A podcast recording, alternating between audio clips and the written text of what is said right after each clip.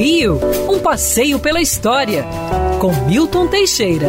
Amigo ouvinte, no dia 4 de junho de 1950 começava a funcionar a primeira televisão da América Latina, a TV Tupi.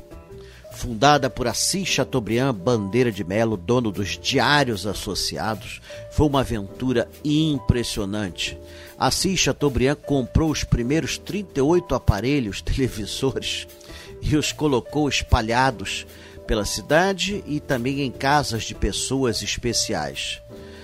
A TV só tinha duas câmeras. Na hora da inauguração, ele quebrou uma garrafa de champanhe numa das câmeras, inutilizando-a completamente.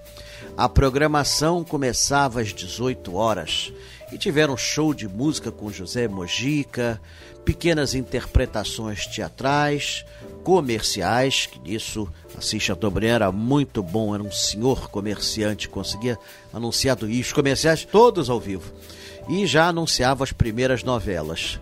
Quando terminou a programação às 23 horas, ninguém sabia o que ia se fazer no dia seguinte, mas o que importa é que a televisão deu certo. Detalhe importante: isso foi em São Paulo, viu? A TV Tupi do Rio só seria fundada a 20 de janeiro de 1951 e teria um imenso sucesso até a sua falência na década de 80, quando morreu deixando saudades. Ai, ai, ai.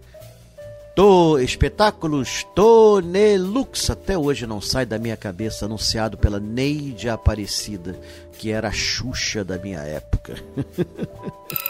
Quer ouvir essa coluna novamente? É só procurar nas plataformas de streaming de áudio. Conheça mais dos podcasts da Band News FM Rio.